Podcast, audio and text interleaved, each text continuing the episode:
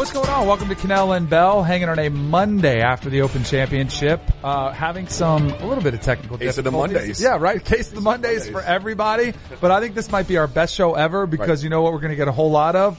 Just Kanell and Bell. No bells and whistles today. It's just going to be you and I on camera. Maybe we get some highlight videos. Raw, Maybe we don't. raw. Maybe we get deal. some graphics. Maybe we cares? don't. Exactly. Who cares? Uh, we got a big show to get to. We're going to recap the Open Championship. Uh, Chris Paul and James Harden said it's all good, um, between the two of them. Chris Paul also said NBA players don't talk about money in the locker room. Very curious to hear your take on that one. All right. Um, and why aren't more players unanimously voted into Hall of Fame? It is kind of stupid when you think about it.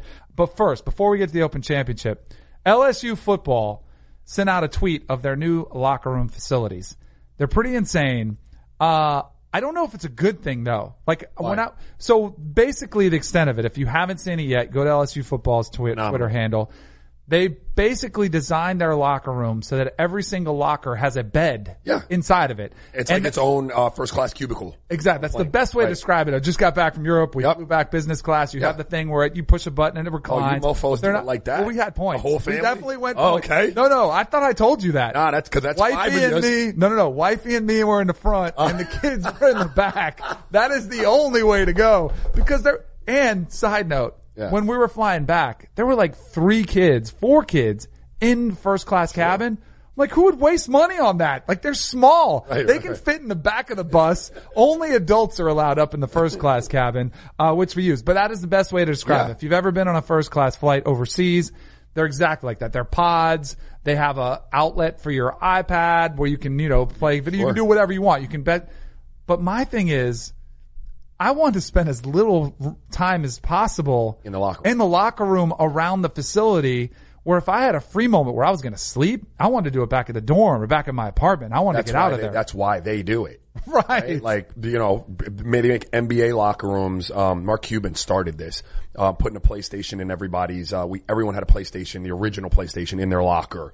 And then there were pool tables and they were huge video. They want you to spend as much time in the facility, um, as possible to counter your natural instinct, which would be to dip as soon as you were done with your ice, right? Right. And when you're hanging around, the more you're around, the more you might pick up a weight, watch some extra film, maybe get a couple extra jumpers or throw, what, what have Right. you, you know? Did you, when you were in NBA training camp, was it the type of grind where, like, were you there from seven in the morning till 10 at night? Was Bro. it that long? Like, when our, our well, it changed because the CBA changed. Right. Couldn't do as much in training camp.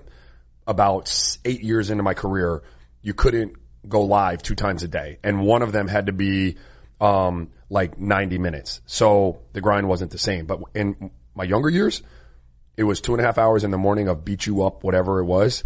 You're talking whatever type of ice you needed, a quick shower, going back to the hotel, the fastest meal you could get, Yeah. and in the sheets. Right. Right. And then after the nap, you do it again at night. Right, Right. because there was about a two-hour window in NFL training camp. It was after the morning practice. You'd grab a quick lunch, and then you know the dorm was usually somewhere within a mile or two. So, Mm-hmm. but I would always bounce. As, I would sometimes get the food to go. Sure. Like I'll eat in the car, so I could just go to the bed as soon as I could. Right. They did put in like blow up mattresses around the locker room and the players' lounge so that you could sleep there. Yeah.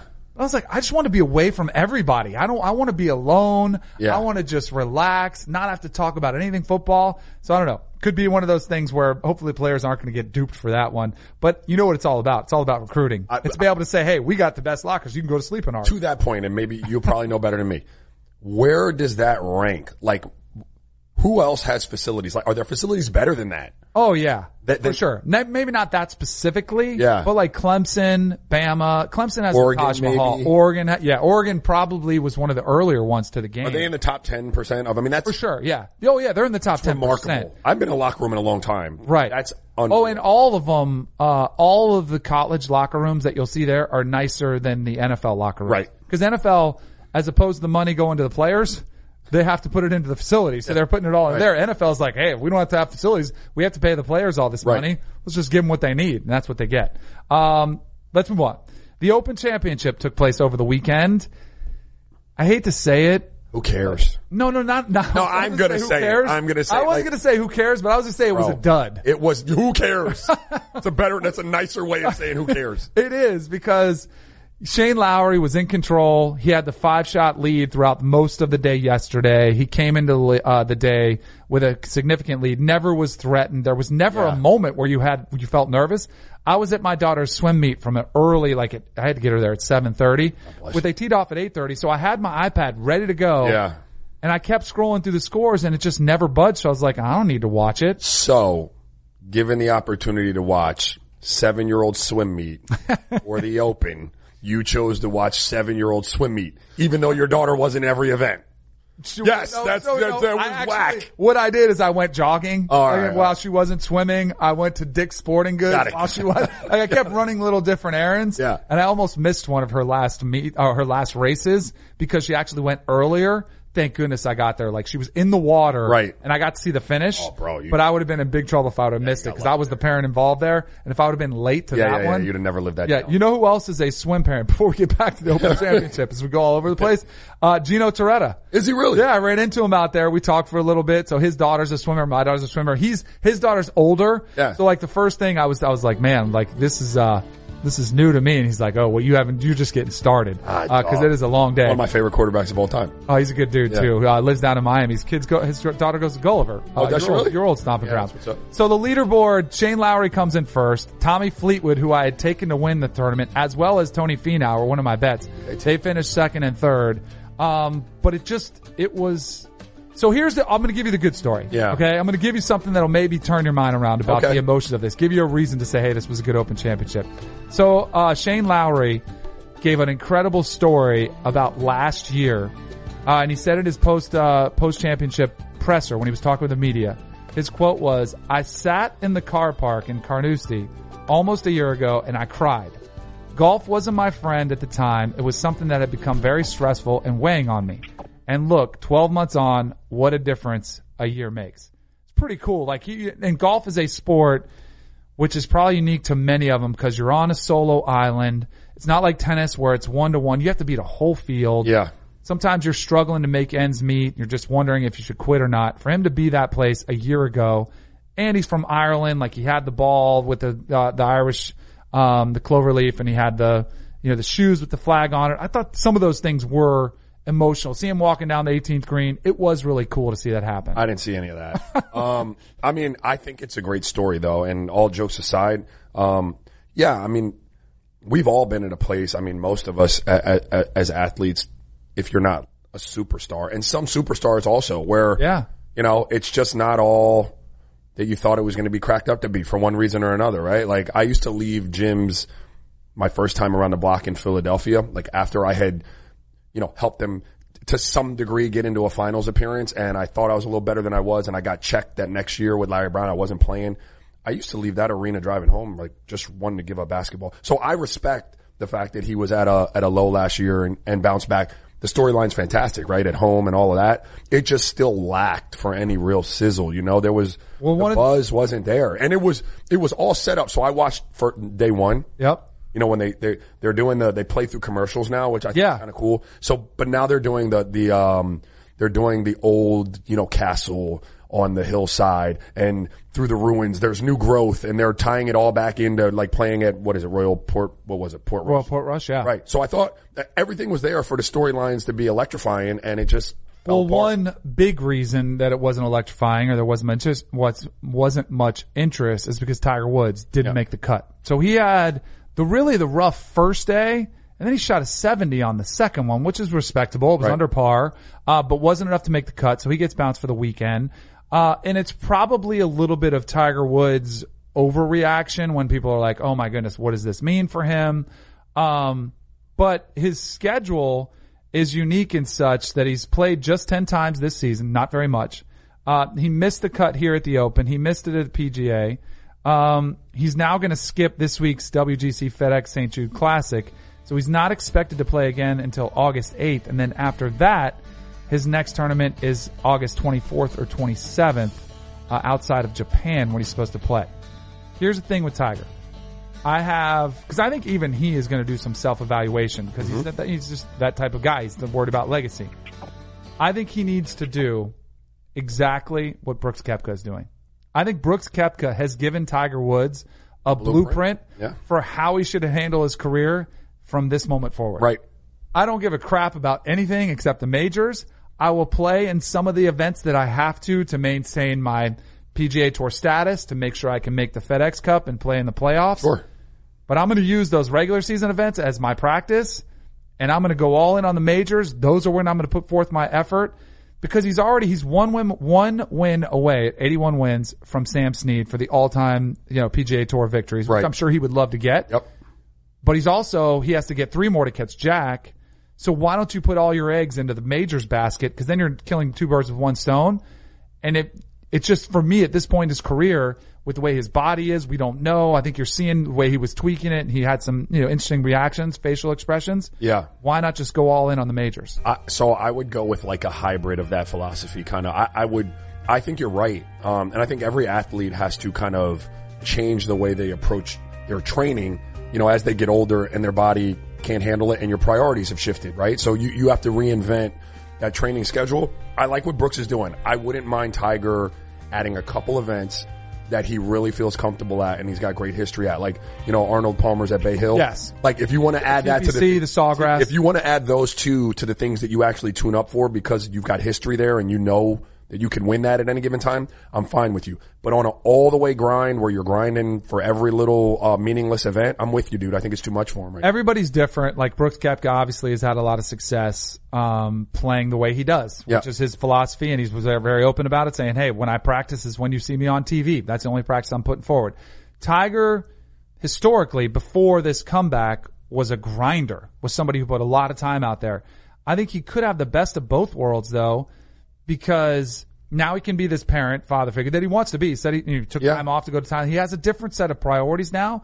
I think the fine line is figuring out the difference between, all right, maybe I'm not going to be Brooks Koepka, who cares about these regular season events, but maybe I, I don't want to expend as much energy on these events. So, but you know, what's sad is what we're describing is kind of like that's Yeah, and it's like the the, end. the latter Yeah, portion. That's where that's where it starts to happen. It happened. I was a grinder. Um, I would shoot balls like when no one was in a gym. I just needed off days. I needed to shoot. I felt like if I missed a day of shooting, then when I came back the next day, like I didn't have the feel. Now I've done this for I don't know 25 years, but in my mind, if I miss one day doing it, Right. I'm off. So I got to shoot them every day. When I got older, um, and my body didn't respond the same way, and then I had Dia and Ty and Zen, and I didn't, I couldn't ha- have the time to be in the gym it started to become like, man, if I can't do it that much and I'm going to feel like I'm sacrificing, then I got to have the conversation with myself. Do I really want to do that? Do I want to be 25% less of a player because I don't want to be there as much? You know what I mean? And that was the realization of the end. Now my end came because of other circumstances, right? But I was already having that conversation. Like, is this worth it anymore? Like, do I want to be doing this to the same extent? And if I can't do it to the same extent, like, Well, what's really interesting time. what you just said, and I think this is where Tiger's dynamic gets really interesting, is you said when you didn't practice like that, you didn't feel the same. yeah.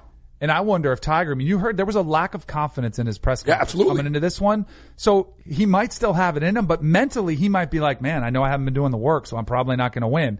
And I don't know if he can fool himself into there Right. and his body can't take Well- the, the grind that he used to be able to do because his body's been torn apart. So Thursday was cold Yeah. and rainy, right? Yep.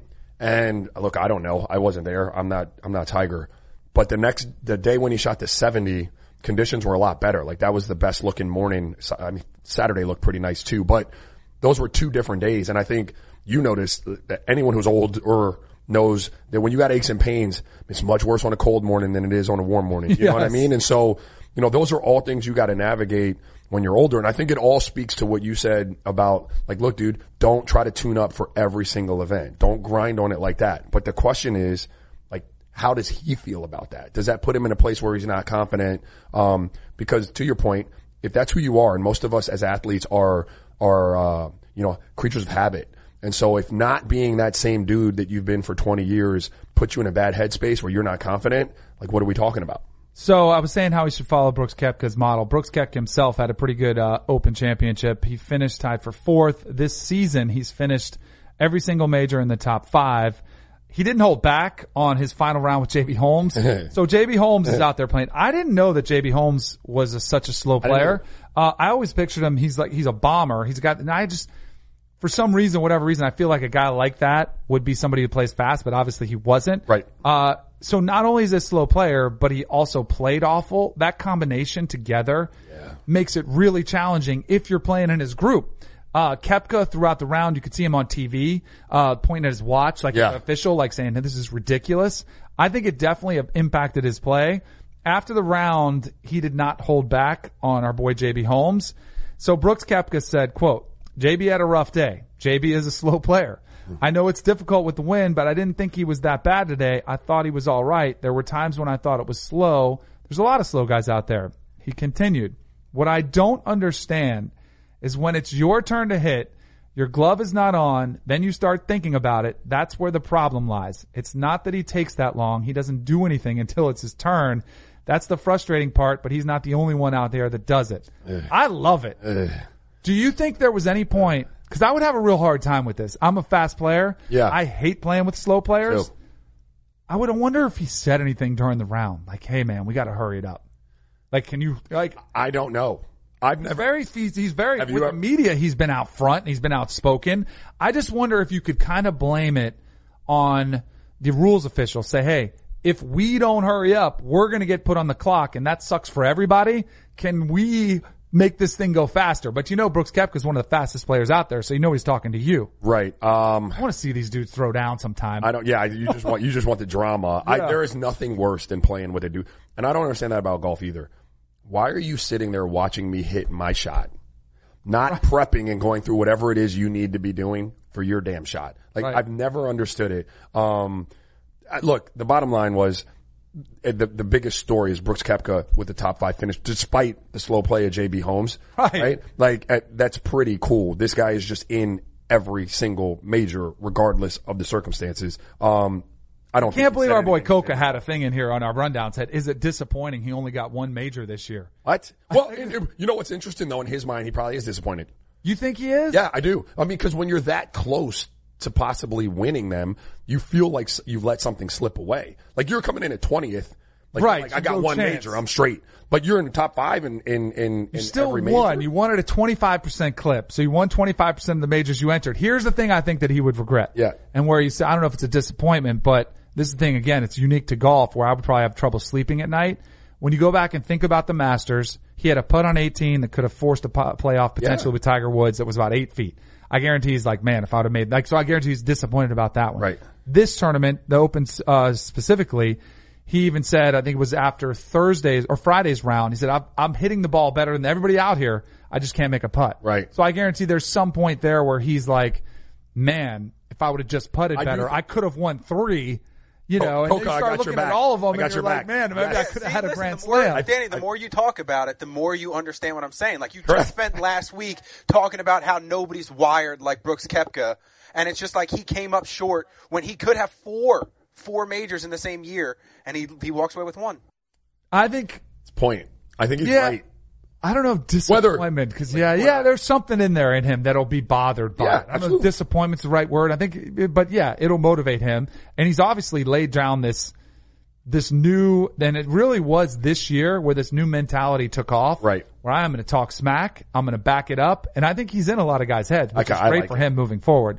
Uh, you know, it wasn't a great tournament for, and this was kind of a bummer. We talked about Tiger not making the cut, but Rory McIlroy playing in his backyard, not far from where he grew up, where he had the course record when he was 16, when he burst onto the scene, uh, comes out with the disastrous first round, which opened with an eight on the first hole, misses the cut, but there were some potential heroics. It was pretty cool. I don't know if you saw on Saturday they did a special on it because he came roaring back. He shot a 65 on Friday. Yeah. Almost made the cut and it became like a thing on his last three or four holes. Everybody started buzzing like, Hey, maybe Rory's going to make the cut, which you never see at a tournament. Like, Right. you know, it's just not that big of a deal, but because of who he was, it really became like a thing. And afterwards, he was very emotional talking about what the crowd meant to him for cheering for him. Uh, and it was just pretty cool. But it did feel like that first day that maybe the, the pressure and that environment of playing in your backyard and the expectation did take its toll on him. We talked about it on Friday. Playing at home is a different animal. It, it's just, you know, when you're in this, when you're in a 82 game NBA season and you play at home, um, you don't really have time for it to really, really, really affect you, but it still affects you, right? Mm-hmm. They're just things pulling at you in different directions, getting you out of your normal routine. When you're prepping for a major championship like that, it's got to have some kind of effect, man. Like you not being able to be in whatever that normal rhythm and pattern is for you, the pressure of wanting to perform well, like having the weight of, of maybe a country on your shoulders and trying to, like that's a lot. And, and you know, it, it, it actually worked out for Rory and the fans that they had something to cheer for him. If he ekes in, right, and he's non-relevant on, on Saturday and Sunday, like there's nothing really cheer for for Rory, but having him chase the cut line on, on Friday actually gave him, you know, a bit of a storyline and gave the fans there something to, to cheer for in, in regards to Rory. And they still had an Irishman win and Shane Lowry. So, they yeah, you win- win-win. worlds. But it would have been cool if they would have had uh, Rory in there. So I'm sure he's not going anywhere anytime soon. He'll be back in the mix uh, next year as well. All right, welcome back to Kanell and Bell. Danny Kanell hanging out with Raja Bell on this Monday morning. Uh, we had the Open Championship. We just discussed that. There was some un- unfortunate news uh, that broke over the last few days, uh, and it's one of the topics I can't stand talking about. Um, Well, it's only, it's, all right. So, cause you and I are going to, it's only unfortunate, um, if Tyreek Hill actually is an offender to the degree that everyone accuses him of being. And, right? and he didn't get punished for it. But Right. they didn't find any evidence to support it. So like, it's a tough one for me. I am, I'm like, So here's the thing. I totally agree with what you're saying because you're kind of saying, and I agree that in a lot of times in our society, we, we just want to throw people away. Like, and they're guilty without any trial. They're guilty without any evidence.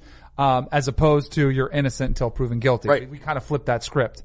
Um, here's the thing that I can't stand about it. I think the easy thing is to get up on your soapbox and say Tyreek Hill's got to go away. He's got to be suspended. He should never play football again because Right. there's a child with a, a broken arm. And I totally agree with all those things if it was his fault. Um, the pattern here, and this is where the NFL, like, I think they should get out of the disciplinary business Correct. altogether. Like, why are they trying to decide who determines what? And I get they can do it because they're a private entity and it's their employees and all this. But the the the the moving scale that's there, that's just or the moving bar, you can never find out where the there's no consistency Correct. there. Um, Ezekiel Elliott was suspend, uh, suspended six games for an issue he had with his girlfriend. There was never any ch- charges brought against him. He gets six games. Um, Jimmy Smith for the Ravens was suspended four games um, because they're by their conduct policy because they had consulted the NFL consulted with relationship and domestic violence experts for their perspectives and they convened a group of Ravens women and men executives not directly involved with the football operations and Jimmy. So they found all this stuff. They put him away for four games because it was basically verbal assault on a former girlfriend that he had. There's a lot more information that we know publicly. There is a child with a broken arm. There is a history of domestic violence because he kicked this same mother uh, in the stomach when she was pregnant with this child. There is audio evidence of him threatening her um, in a very threatening, violent manner. So why does he get off? It just to me, it doesn't make sense. And the NFL sets them up for this because they've tried to do it in the past. So when they go lenient on somebody, you're like, what are you doing? How can this happen? correct. I, I think, and I want to be clear, I don't support, I don't No, no one does. That's the thing that we should Uh, never, no one should ever have to make that disclaimer. No one is making the the case. for system is violence. broken. Yes. You know what I mean? Like Agreed. this, the system is a broken system. And so like the Ezekiel Elliott thing, more, more, more of I would have had no problem if you suspended him. I'm just saying, Mm-hmm. like, it was kind of like the OJ thing for me. Like, if you put him in jail, fine.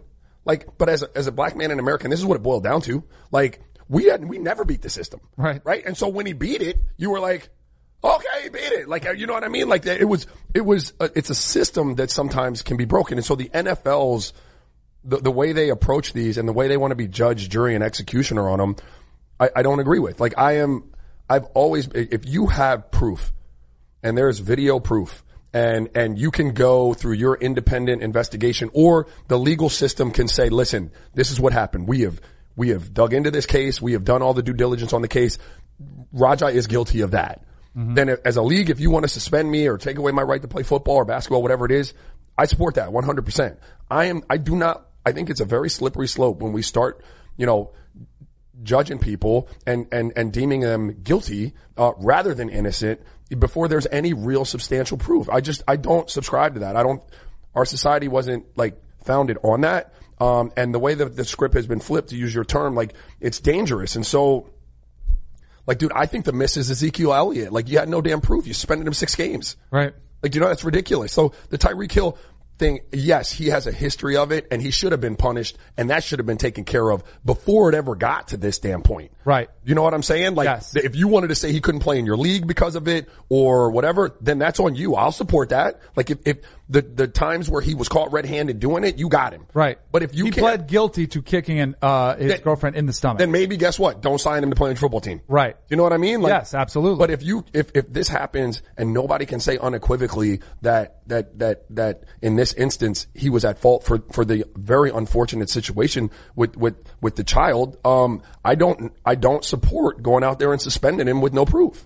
So the NFL did leave a door open where they've said if there's new evidence that's submitted to the courts, we can review that and respond accordingly. Yeah. So they've kind of covered their own butt in case something does come out that he does get charged, Right. where they can say, okay, he's not completely clear. We're going to look at this, and they better hope not. Like, cause if the NFL, if, if something comes out in the court system and it looks even worse, Then and all you this, look like- then you look like a bunch of idiots who were incompetent Right. doing this. But that's what happens when you b- decide to open up this personal conduct policy, which allows you to do whatever you want. Right. And there's no clear cut standard. It's um, it's just this up and down, no consistency. You can't tell what they're trying to think.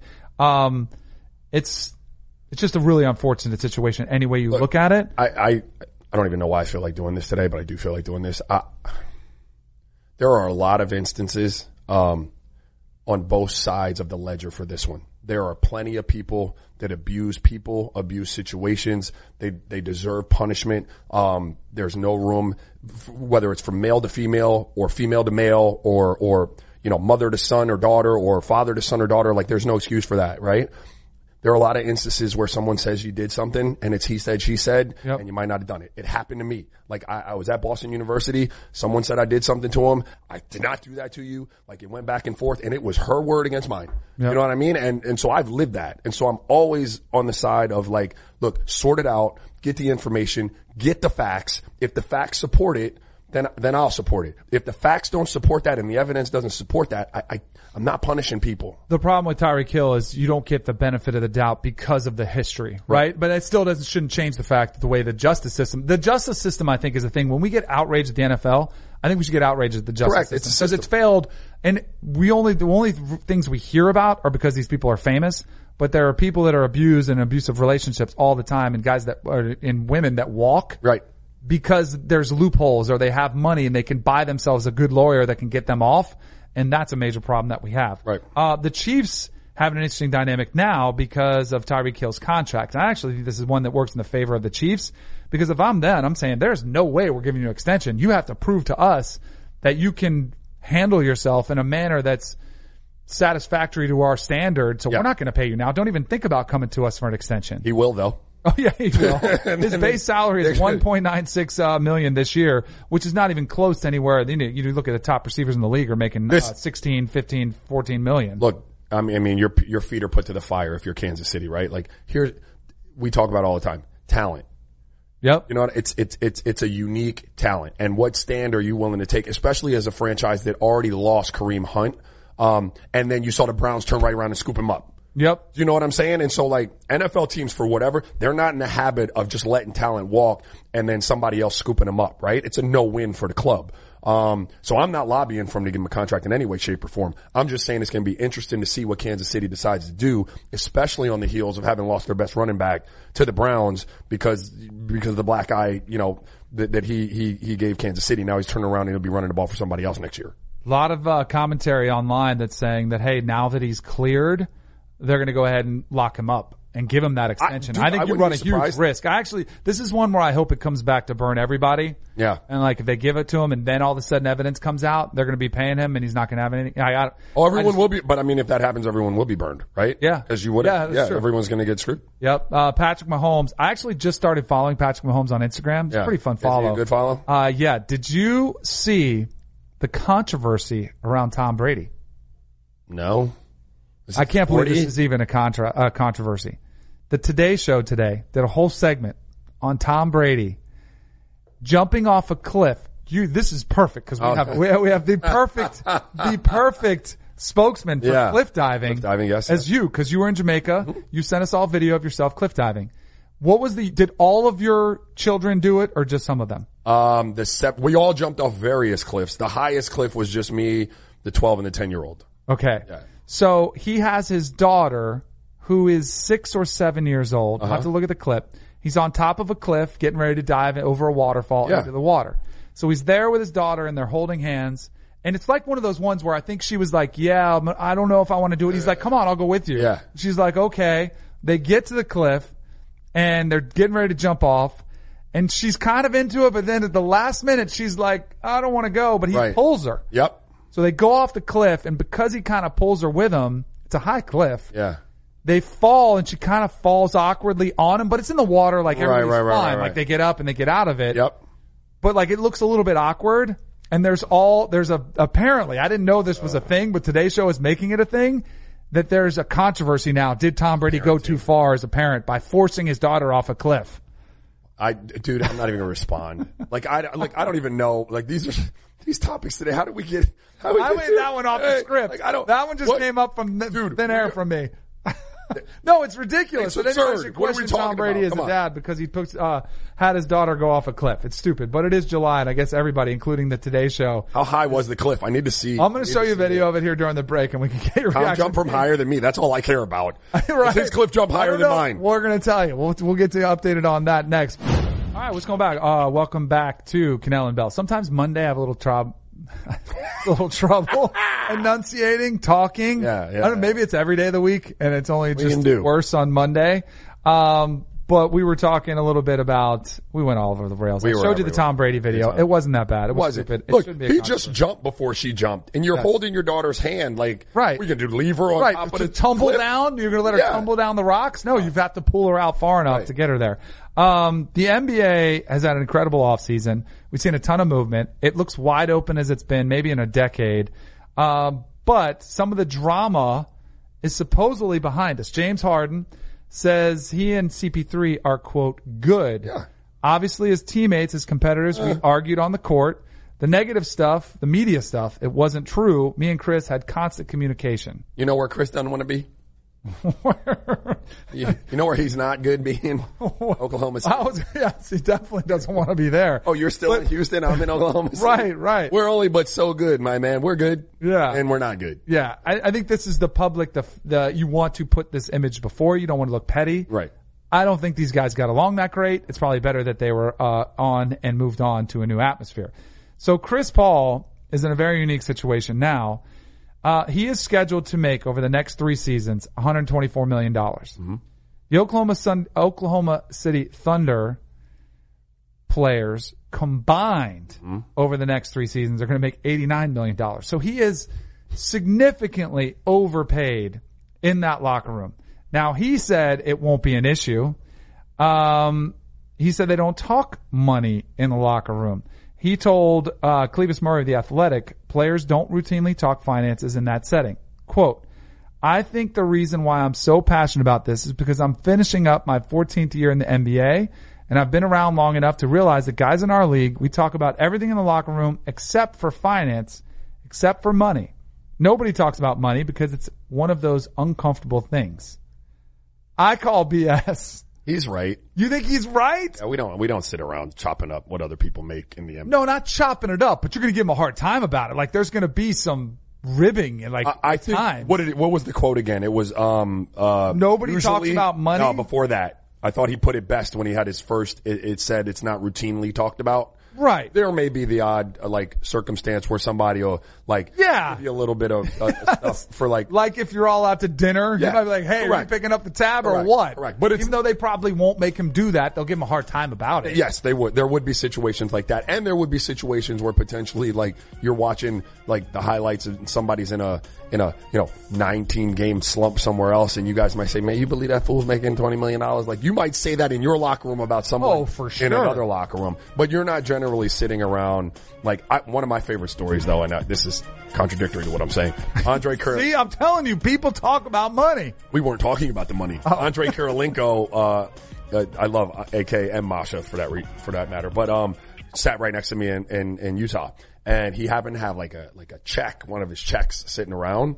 And I don't know, I don't remember it, but it was, it was a big check. I was making like, you know, just ab- above minimum that year. And Andre was already into a nice deal and he had the check. And I remember looking at the check like, bro, you, you just leave that in your locker, man? Like that's just sitting there. It's like 500 racks or something like that. I was like, oh my God. But we really, we really didn't talk and break down, you know, each other's finances. But, you know, There was something about seeing the numbers on paper that made it hurt a little bit more because like when you're just teammates and you realize, oh, that guy makes a lot more than me, it just kind of rolls off your back. But on the New York Giants, they used to hand us our paychecks after a game. It's really a weird situation. That is weird. Really weird. So literally after a game, win or lose, um, I forget the guy's name, but he was like the guy. Yeah, he was a check and guy. He would, yeah, he would have this whole thing envelopes here, Danny Kanell, boom, here, Dave Brown, boom, there, Oh. go down, hand them all to you. So you'd go back and nobody would really open them or anything. You know, occasionally like when you got back there, I was a rookie, so I was like, you know, slivering over, all right, I'm good. this week I'm going to be able to make rent or whatever Right, it was. right. And I remember I saw Dave Brown's check and I was like, hey, can I see it? Yeah. And he showed, he was like, he had this look, he's like, yeah, sure. you and he, I was like, wanna see it? exactly. From Right. that moment on, I looked at him a little differently. I'm like, man,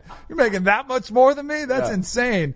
But I do think, like, I think what Chris Paul is saying, I don't think it'll be an issue. it won't be an issue. Like that's, that's, I think the bottom line is it's not going to be an issue. There's not going to be dissension because he makes this much money. But guys are absolutely, there's definitely a hierarchy in a locker room where guys are going to make fun of even more so the guys that make the most money. uh, yeah. Like they're going to have the nicest car and you might even reference stuff like that in conversation. Like, yeah, I can't go somewhere, but he can go, you know, like it's just, and it's all in fun, but it's kind of the way players handle politics, the way players handle a lot of different issues that in a real world environment might cause dissension. Yeah. They're able to just make fun of it and laugh about it and just kind of move on and still thrive. you know the lane you're in. Everyone knows Yeah. what lane they're in, right? Yeah. And that could be like in terms of stratosphere as a player. It could also be in terms of like, you know, years of service in your career. Like you just haven't gotten to the opportunity where you can cash into one of those big paydays. I, I, I think that's, a, I actually think, and I'm coming around to this, that it's a good fit for Chris Paul this year. Just one year. I think it's a good fit for him. Um, he's still, you know, viable as a player. I don't, I don't think he's who he used to be. Um, but he still wants to wear the alpha cape. And so there's a void there now with, with, um, you know, Russell Westbrook out the door. Uh, uh, Oklahoma City is in a complete tank mode, right? So they can play and be competitive. He'll help some of those younger guys bring them together as a glue because he wants to be out there telling everybody what to do. I think it's a good fit for one year. And so I don't even, Or maybe a half year. Or half a trade year. down, like, Like- maybe they're able to move him. uh, well, ideally you would, but even if you couldn't and you had to take him in the next offseason where you might be able to package him, you know, in a free agent deal, I, I think they'll be fine. And I don't think the money will be an issue. Um, early this season, I forget what your answer was. I want to say you were right. So by bringing up this example, hopefully I'm not throwing you under the bus. Right. But there was a time when the Spurs were on the outside of the playoffs looking in and we wondered, would they make the playoffs? You said they will. Did I? I don't remember. I think don't you did. I, thought you were right. Yes, because the Spurs, I right. trust the And. I think that was the approach that you took. So they get into the playoffs. They don't do make much damage, but I think the conversation we had then was, man, are we seeing a shift now that you, Kawhi Leonard was out of there? Yeah. You know, there's a, um, you know, it's just a different era. It seems like. And the question I would ask for you is now RC Buford is stepping down in San Antonio after 15 years as GM. Um, he's getting re, you know, like there's a reorg. Yes. You know, like they're moving guys yes, around. Um, but do you think the Spurs, I mean, that's not even the dynasty has been done, but is this Popovich era Yeah. winding down to a close? You're watching it happen. Yeah. Um, you've watched Timmy retire. Um, recently, you know, Manu retired. Tony Parker spent a year in Charlotte and then retired. I don't Right. know why you do that, but um, yeah, you're seeing it start to come to an end as they reshuffle the pieces. I don't know how much longer Pop has. I'd say probably at max two years. Right. I'd say three just to max it out. But uh, yes, you'll see it come to an end. Now that doesn't mean that they haven't groomed um, people to to take over and and rebuild it, so to speak. Um, you know, that's one of the best parts of their organization is is finding these players that are diamonds in the rough. Um, and, and really developing them, right? So you've seen guys like Sean Marks, who's off the San Antonio tree. You know, he's in Brooklyn. Trajan Langdon's off the San Antonio tree. He's now with David Griffin in New Orleans. Coaches like Mike Budenholzer and, you know, uh, Joe Prunty and, and Mike, Mike Brown, all of these guys, Steve Kerr, they're all San Antonio disciples. So this era is over, but they have groomed the next era of guys. what you can't really, you know, ever figure out is whether they'll hit in the draft like they did. They were hitting home runs in the draft, man, with the picture. You get David Robinson, Right. Duncan. You wind up grabbing Manu like the last pick in the draft and Tony Parker. Like you don't get to do that as a franchise often, you know. So even if they've got the succession plan in place and these guys are all brilliant, I don't know that it ever winds up looking like it did for for whatever time we watched it. It does show you the impact too that Kawhi Leonard forcing his out his way out had on this oh, organization. man, I yeah. wonder if Pop like regrets. Man, I should have I should have retired when Tim Duncan did because there was a lot of speculation that they would go out together and ride off Right. into the sunset. You know, he's 70 years old now. I wonder if he because I feel like a guy like that would only stick around if he feels like he can be competitive. And if you're looking at the West and you're looking at your roster versus everybody else's, and you're like, man, I don't, I don't know if we can compete for championships. Yeah. I just wonder if there's a little bit of a part of him. Now, granted, he loves basketball. He probably loves what he does, but I wonder if there's a part of him that wishes he had stayed around. All right, welcome back to Kanell and Bell. Wrapping up the show here. Were you aware that Manny Pacquiao had a boxing match this weekend? I was, yeah, yeah. You yeah. were, you Yeah. were aware. lot I was people- not really aware. We had a lot of people. You didn't watch it. I didn't watch it, but a lot of people saying on Saturday they had to get home and try to see the Pacquiao fight. So I thought he was kind of done. He was washed up. Uh, he fights Keith Thurman, Okay. who was unbeaten A word? and beats him. So 40 year old Manny Pacquiao becomes the oldest welterweight champion um, by that split decision, a thrilling split decision in there. Uh, there was a lot of controversy too, because I guess the uh, post fight interview, the reporter didn't ask him about a rematch with Floyd Mayweather. So like they were mad at her, like she took a lot of heat for not asking about it. I do think it was a question that you have to ask in that environment. Okay. Uh, and now everybody else speculate. I know I don't want to see that again. I don't want to see that again. That like, I felt like that was a waste of money the last time I watched that, and I stayed up late. That's the thing. Boxing I'm, look, so late. They are too late. I'm a Floyd dude. Like I'm always going to ride with Floyd, but I don't want to see Floyd fight anymore. No, Not just, I mean, or Right, Manny. I right. don't want to see that. Like, right. It's Let's see a new times out, generation right. develop. So that begs the question. He's forty. You and I are a little bit older than that. Hey, listen, he's out there boxing. I'm trying to get up 135 five times in my garage right now. I'm with you. Like, you know what I I'm with mean? you Like, on that's that. ridiculous. I'm just trying to get rid of the You dad what I bod. mean? Do you think there's any sport that you could compete at an elite level now? No. How about a high level? Could you? Well, big three, I would say, is pretty high level, don't you think? Yeah. I mean, I could compete in that. I'm not gonna, I, I, But you could compete in it. or you- like right now, this second, or give me two months to I get in shape. I'll give you two months because I, Yeah, I can play in three big- months even. I'll I can play in three big three. months. If I get my back tightened up, like get my hip, like if I see a chiropractor regularly where my hip's not out all the time, I could compete in the big three. So Steve DeBerg had a start in the NFL when he was 46 Oh. as a quarterback. I still think if you gave me three months, and I'd have to go to the chiropractor every day. I'd Yes. be doing core exercises. I could be serviceable. In the NFL? Like I could know, I could, I could distribute the football. Yeah, all it might not be pretty. See, the problem with that, like, you're still playing against 20 year olds in the NFL. like the big three, I'm only playing against That's guys a that very are good 35 point. years old. That's a very good point. I'm trying to think, are there any other sports? Um, like if I knew what I was, I see, I still watch, when I watch NASCAR, Yeah. I'm like, man, I could get it done. I still think Oh. because I'm a good driver. Like I, I smoke everybody out. Oh, I got All some right. maneuvers out there. Yeah. I think I've never been beaten in any kind of race somewhere. Right. I still think if you gave me a year to just show me how to do it, I could get out there and do it.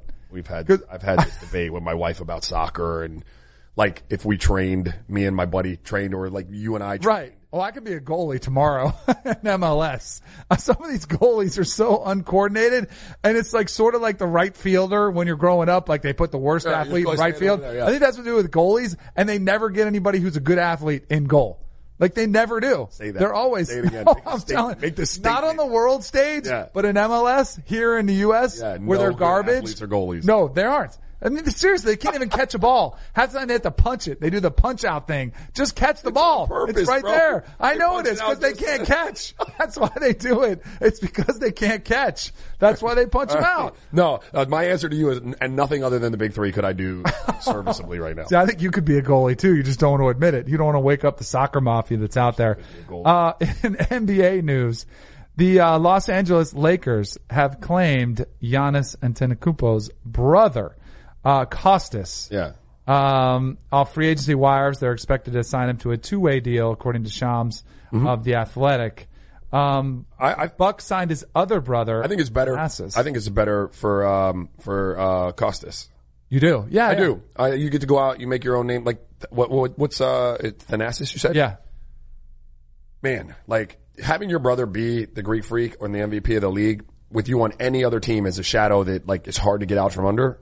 You're playing in the same building as him. Like it's hard to create your own identity and make your own way as an NBA player. Um, if you came in the league together, kind of like the the um, Lopez brothers did, and, and and stuff like that, you go your separate ways. You're making your identities together. That's one thing, but like you'll never get out of his shadow in in Milwaukee. Now, if you just want to be his little brother and always be tag along, that's fine. But I actually think the Lakers situation, if this kid ever gets to play there, if he winds up being that good, it's probably a better a better thing for his career than playing under Big Brother, who's now the face of the NBA. It'd be tough if you weren't even in the same stratosphere as the type of player. Right. You know, like if you're Eli Manning, so you like, yeah, you didn't have the, you have more Super Bowls. Right. You know, like you had that for a long time. Right. Uh, you know, so you can stand there and be like, I'm, you know, I'm not, I'm great, but I've still made a lot of money. right.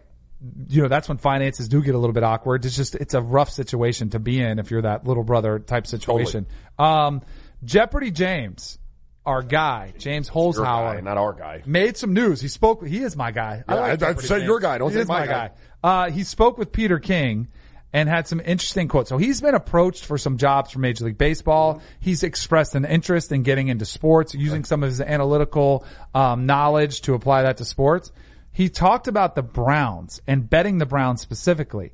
And he said, quote, if I had to pick a team or two to make it to the Super Bowl, win the Super Bowl, the boring answer is the Patriots and the Rams. Everybody knows these guys are the best teams out there.